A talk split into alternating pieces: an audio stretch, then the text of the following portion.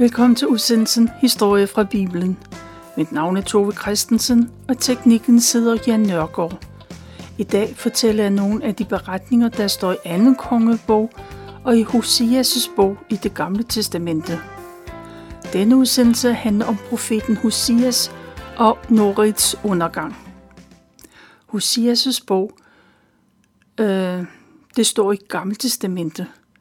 Man kalder ham for en af de små profeter, men han er kun lille, fordi hans bog ikke er så lang. Hans liv og hans budskab er stort. Hoseas levede i Nordriget, eller Israel, som man kaldte sig selv, i modsætning til det meget mindre judarige.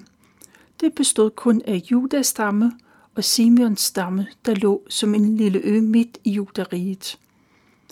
Hoseas var profet i Nordriget, men man regner med, man, er han senere flyttede til øh, judariget. Hosias lagde vægt på Guds trofasthed og kærlighed til israelitterne, men han lagde heller ikke skjul på, at israelitterne ikke troede på Gud, og det vil få alvorlige konsekvenser. Israelitterne de nægtede at stoppe med at dyrke afguder, det som de praktiserede, og deres almindelige umoral. Til sidst ramte Guds straf dem endegyldigt. Da Hosias blev kaldt til profet, så gik det op for ham, at den opgave medførte både ydmygelser og svære prøvelser. Hosias prøvede at forklare forholdet mellem Gud og israelitterne, og det gjorde han ikke mindst igennem sit ægteskab med en prostitueret kvinde og senere deres skilsmisse. De havde tre børn, og den yngste kaldte Hosias for ikke mit folk, for Gud ville ikke længere have israelitterne som sit folk. Israelitterne ville ikke have ham til deres Gud, og Guds tålmodighed med dem slap op. I øvrigt levede Hosias omtrent på den tid, hvor profeten Isaias var i judariet, og Jonas han gik til Nineve. Han fik et langt liv, og han så, hvordan nogle af de forudsigelser, han selv var kommet med, at de gik i opfyldelse. Hosias, han var en dannet mand, og han kendte til de forhold, der var i samfundet.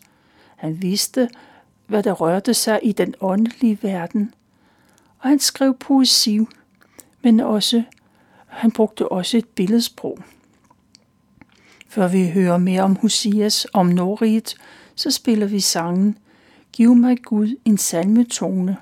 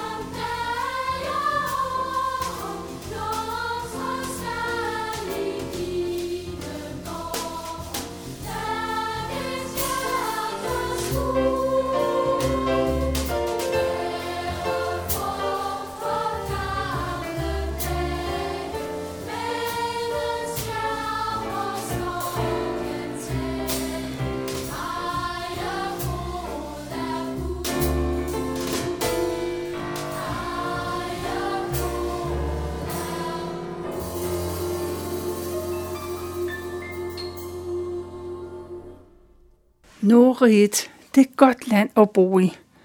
Økonomisk så blomstrer det, og der er almindelig velstand i landet. Og kulturelt er det en spændende tid. På mange måder går det godt for israelitterne. Det får dem til at tro, at alt er i den skønneste orden. Men sådan er det ikke set med Guds øjne. For augustdyrkelsen har gode kår blandt folk. Og der er nok 200 år siden, at israelitterne i Norit samlet tog til templet i Jerusalem for at tilbe Gud, sådan som de skulle ifølge Moseloven. Gang på gang har Gud talt til israelitterne. Mange gange og på mange forskellige måder har Gud forsøgt at få sit folk i tale, men de lytter ikke. Og nu vil Gud gøre endnu et forsøg. Denne gang sker det gennem profeten Hosias. En dag taler Gud til ham, og han får ordre til at gifte sig med en prostitueret. Han skal gå til en luder, som alle i byen ser ned på, og som er kendt for sine mange mænd. Den kvinde, som profeten vælger, skal allerede have et par børn med ukendte fædre. Det Hosias skal gøre er meget usædvanligt og en skandaløs opførsel for en god israelit, der gerne vil overholde Moseloven. Man gifter sig bare ikke med sådan en kvinde. Det er ganske uhørt og brud på alle traditioner. Gud forklarer Hosias, at et ægteskab er et forhold mellem to mennesker, der elsker hinanden og er hinanden tro. Sådan burde forholdet mellem Gud og israelitterne være. Men profeten Hoseas ægteskab med den prostituerede er et billede på, hvor troløs israelitterne er over for Gud. De tror på alle andre guder end på Gud Herren, himlens og jordens skaber. Det er vigtigt, at den kvinde, som Hosea skal giftes med, at hun allerede har børn – for det symboliserer, at Israel har styrket afguder i lang tid. Profeten Hoseas går hen og forelsker sig. Hun forelsker sig i Gomer, som en er en af byens luder. Og der går ikke lang tid, før bryllupsklokkerne ringer for Hoseas og Gomer. Og man kan kun gætte på omfanget af sladder og hvad naboer og venner tænker og siger – om det ægteskab. Men de to bor og lever sammen som ægtepar, og senere bliver Gomar gravid. Hun føder en søn, og der er ingen tvivl om, at det er Husias, der er far til den dreng. Gud taler igen til Husias og siger, at drengen skal hedde Israel. Gud vil ikke have, at israelitterne skal glemme, hvad der skete i byen Israel – den by, der ligger på den store slette med samme navn. Når israelitterne hører om Hosias søn, så skal de komme til at tænke på den tidligere kong Jehu og hvad han gjorde i byen Israel. Jehu, han er død nu, og det er hans søn, der er konge. Jehus historie er den, en dag så kom profeten Elisa til ham og salvede ham til konge. På det tidspunkt var han general i kongens hær, men Elisa sagde, at han skulle være Israels næste konge. Elisa fortalte Jehu, at Gud havde udpeget ham til en helt speciel opgave, for han skulle dræbe alle kong Akabs slægtninge. Det skulle ske, fordi kong Akab indførte forskellige afguder, udenlandske afguder, som folk begyndte at tilbe. Eller rettere sagt, så var der en af hans udenlandske hustruer, Jezabel, der fik dem indført. Men kongen tillod hende at gøre det, og han fulgte hendes eksempel. General Jehu, han ser ingen grund til at vente med at dræbe kongens slægtning, og han går i gang med det samme.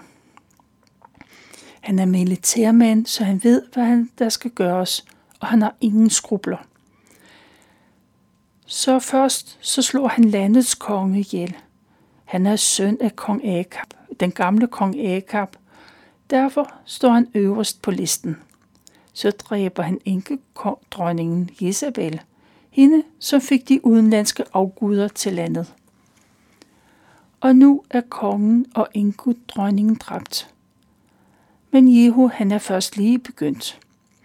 Akabs 70 sønner bor alle i hovedstaden Samaria. De skal også dø. Jehu udtænker en plan. Han skriver et brev, som han sender til byens ledere. I brevet truer han byens ledere til at udføre hans plan. Lederne ved, at Jehu har dræbt kongen og enkedronningen, og nu tør de ikke at gøre andet, end hvad han har bestemt. Derfor sørger de for, at de 70 kongesønner blev halshugget.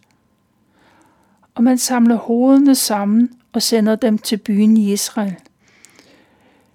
Indbyggerne i Israel modtager de store kurve fulde af afhuggede hoveder. De kender ansigterne, og de undrer sig over, hvorfor det skulle være nødvendigt.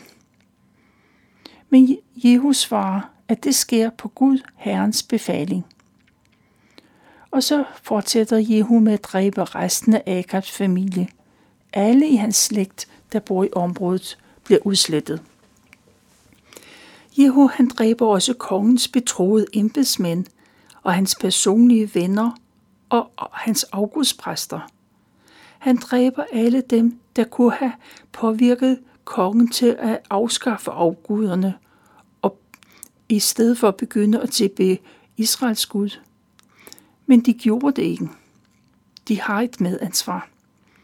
Til sidst er hele Akabs familie død, ganske som Elias engang forudsag, at der vil ske. Men Jehu er ikke færdig. Han inviterer alle dem, der dyrker afguden Baal, til et arrangement. Sammen skal de bringe ofre til Baals alter. Der er mange, som tager imod invitationen, og man kommer fra fjern og nær.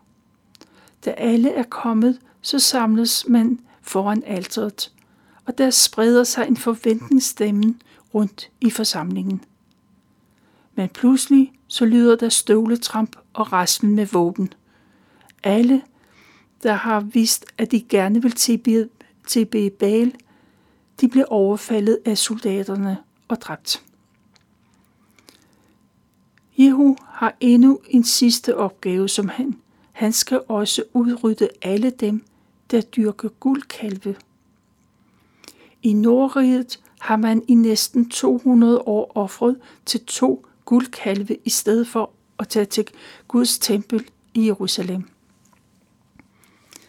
Og nu bliver det svært for Jehu, for hans egen familie tilbeder også guldkalvene – hans forældre og bedsteforældre, hans søskende, tanter, onkler, fætter og kusiner. I generation efter generation har man offret til guldkalvene. Skal de straffes for noget, man har gjort så længe i 200 år?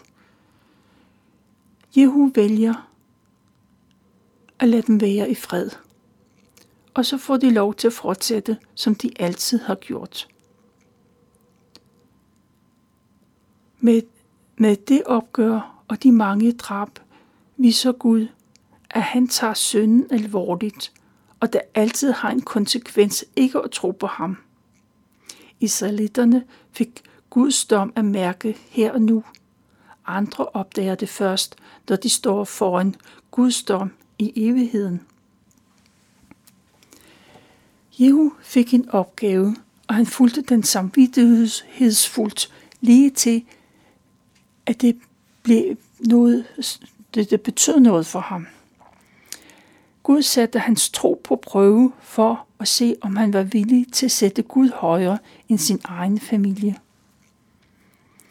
Norits indbyggere er mærket af den massakre og de døde landsmænd. Men alligevel udråber de Jehu til deres nye konge. Men han får det ikke let. Der går ikke lang tid, før flere af nabolandene kommer og indtager store dele af landet. Mange byer blev indtaget, og deres værdigande blev stjålet. Indbyggerne blev dræbt eller taget til fange og solgt som slaver. Gud satte lighedstegn mellem, at israelitterne ikke ville stoppe med at ofre til afguder, og at Gud ikke hjælper dem mod de fjendtlige naboer. Hosias kalder altså sin søn for Israel. Israelitterne må ikke glemme blodbadet i Israel og omegn. Det har en konsekvens ikke at tro på Gud. Ikke at ville omvende sig. På et tidspunkt går det op for Hosias, at hans hustru Gomer, er, at hun er ham utro. Det resulterer i, at hun igen bliver gravid. Men denne gang er det ikke Hosias, der er far til barnet. Gomer får en datter, og Gud siger, at Hosias kan, skal kalde hende for nådeløs. Gud giver Hosias en forklaring på det navn. For Gud vil ikke længere vise nåde over for Israel. Han vil ikke blive ved med at se gennem fingrene med, at de tilbeder andre guder. Gud siger, at han vil afskrive Nordriget, men han vil ikke lade alle israelitter gå til grunde, for dem i juderiget, de vil blive reddet. Juderiet, de har som også deres problemer. I lange perioder glemmer de også Gud og tilbeder afguder. Men indimellem lytter de til profeterne, og de begynder igen at komme i templet og ofre til Gud. Gud siger, at også juderiet vil opleve nabolande, der er truet på deres eksistens. Men de vil få held til at slå deres fjender på flugt. Det sker ikke, fordi de har, er stor, har en stor og stærk her. Gud siger derimod, at han vil give dem sejr, fordi jeg er deres Gud. Og sådan går det. Judariet får en konge, der lytter til Guds advarsler, og han gør op med afguderne. Han river alle Baals templer ned, og han genindfører, at israelitterne samles i templet i Jerusalem hos i Nordriget. Der er Hosias og hans kone, de passer deres lille nådeløs.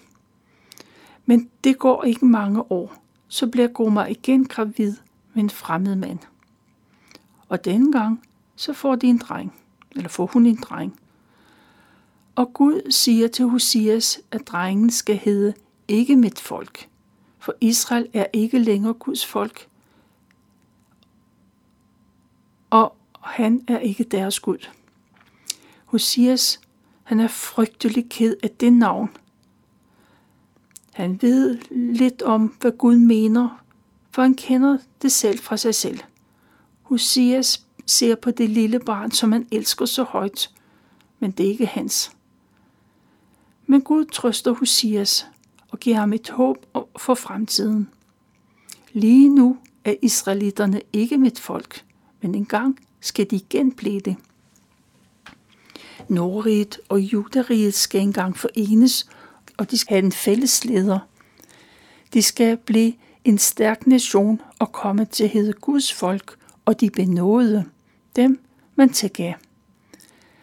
Til den tid skal man aldrig og op, ikke engang nævne afgudernes navne, og Gud vil lave en aftale med de vilde dyr og med fuglene og jordens krybdyr, så de ikke kan gøre Israels folk noget ondt. En gang i fremtiden skal israelitterne begynde på en frisk, og Gud vil give til israelitterne, og han vil give dem det land tilbage, som de snart må forlade. Der skal de tilhøre mig, siger Gud. Til den tid, så vil Gud sige til pigen nådeløs, og til drengen ikke mit folk – du er mit folk. Og man vil svare, du er vores Gud. Israels og Gud skal atter forenes. Hosias og Gomer har et opgør, og det ender med, at Gomer hun forlader sin mand. De bliver ikke formelt skilt, men hun forlader ham, og Hosias er alene. Endnu en gang taler Hosias til Gud, eller Gud til Hosias, og han får besked på, at han igen skal forelske sig en kvinde. Også den kvinde bor sammen med en mand, hun ikke er gift med, og hun er parat til at forlade manden. I virkeligheden så er det jo den samme kvinde, som Hosias skal tage tilbage. Han har ikke glemt hende, og han elsker hende stadigvæk. Hosias leder efter sin hustru, og han finder hende i et harem. Hun er en stor fyrstes slave, men Hosias løskøber hende for 30 sølvpenge. Det er den sum, som en slave normalt koster. Den utro hustru får besked på, at hun skal være sin mand tro. Så vil han også være tro imod hende. Hoseas profeterer, at Israel i lang tid skal være uden fyrste og uden konge. Men engang skal de ønske sig en konge. En konge, der kan regere landet, ligesom David gjorde engang. Det skal være en konge, som kan give dem tryghed og som sørger for, at der er fred i landet. Israelitterne skal komme til Gud med ærefrygt og modtage hans velsignelse. Sådan profeterer Hosias. Han taler om dom og advarer israelitterne mod at dyrke afguder. Men han taler også med stor kærlighed, og han beder indtrængende om, at folk de må vende tilbage til Gud. Igennem profeten Hosias mærker man Guds kærlighed til mennesker. Den sidste konge i Norrigs historie hedder også Hosias, ligesom profeten. Heller ikke han vil vende sig til Gud. Og derfor tillader Gud, at assyrerne de angriber Israel. Assyren, det er en stormagt på den tid, og de indtager Nordrigets hovedstad. Det betyder, at nu hører hele Nordriget ind under Assyrerne. Israelitterne de beholder godt nok deres konge, og de kan fortsætte med at leve, som de altid har gjort. Men de er ikke frie, og så skal de betale store skatter til Assyrerne. Men kong Hosias, han vil ikke være under andre konger. Derfor sender han bud til kongen i Ægypten og beder om hjælp for at befri Israel fra Assyrerne.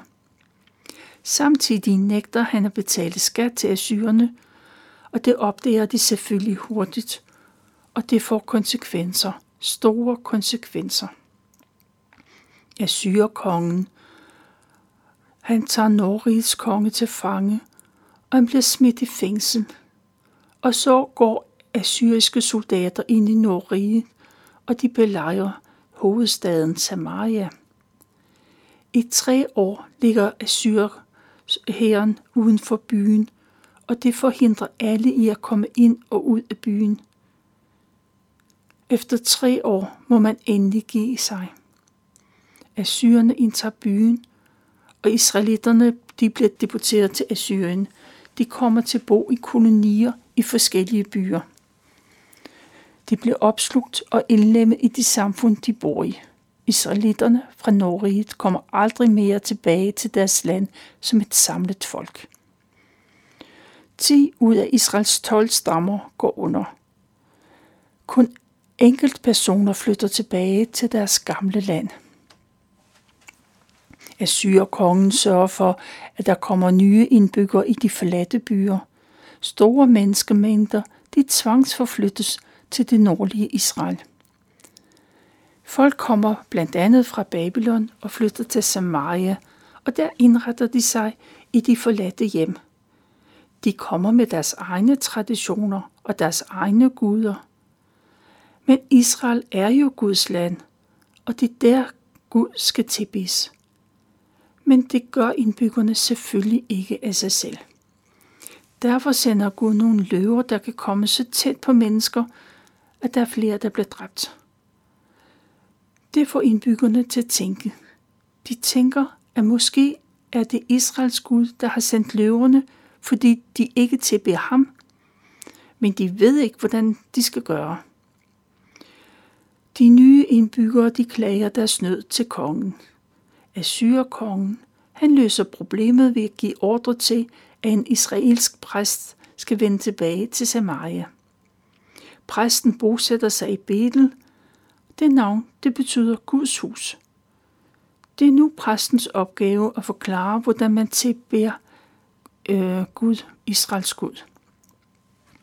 Nybyggerne, de lytter og lærer, og de følger præstens eksempel.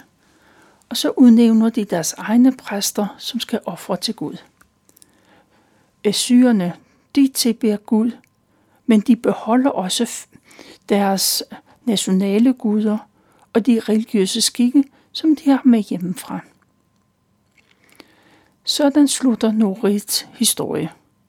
De hørte ikke Guds advarsler. Kun judæerne overlever som et folk. Judæerne, som på dansk er blevet til jøderne.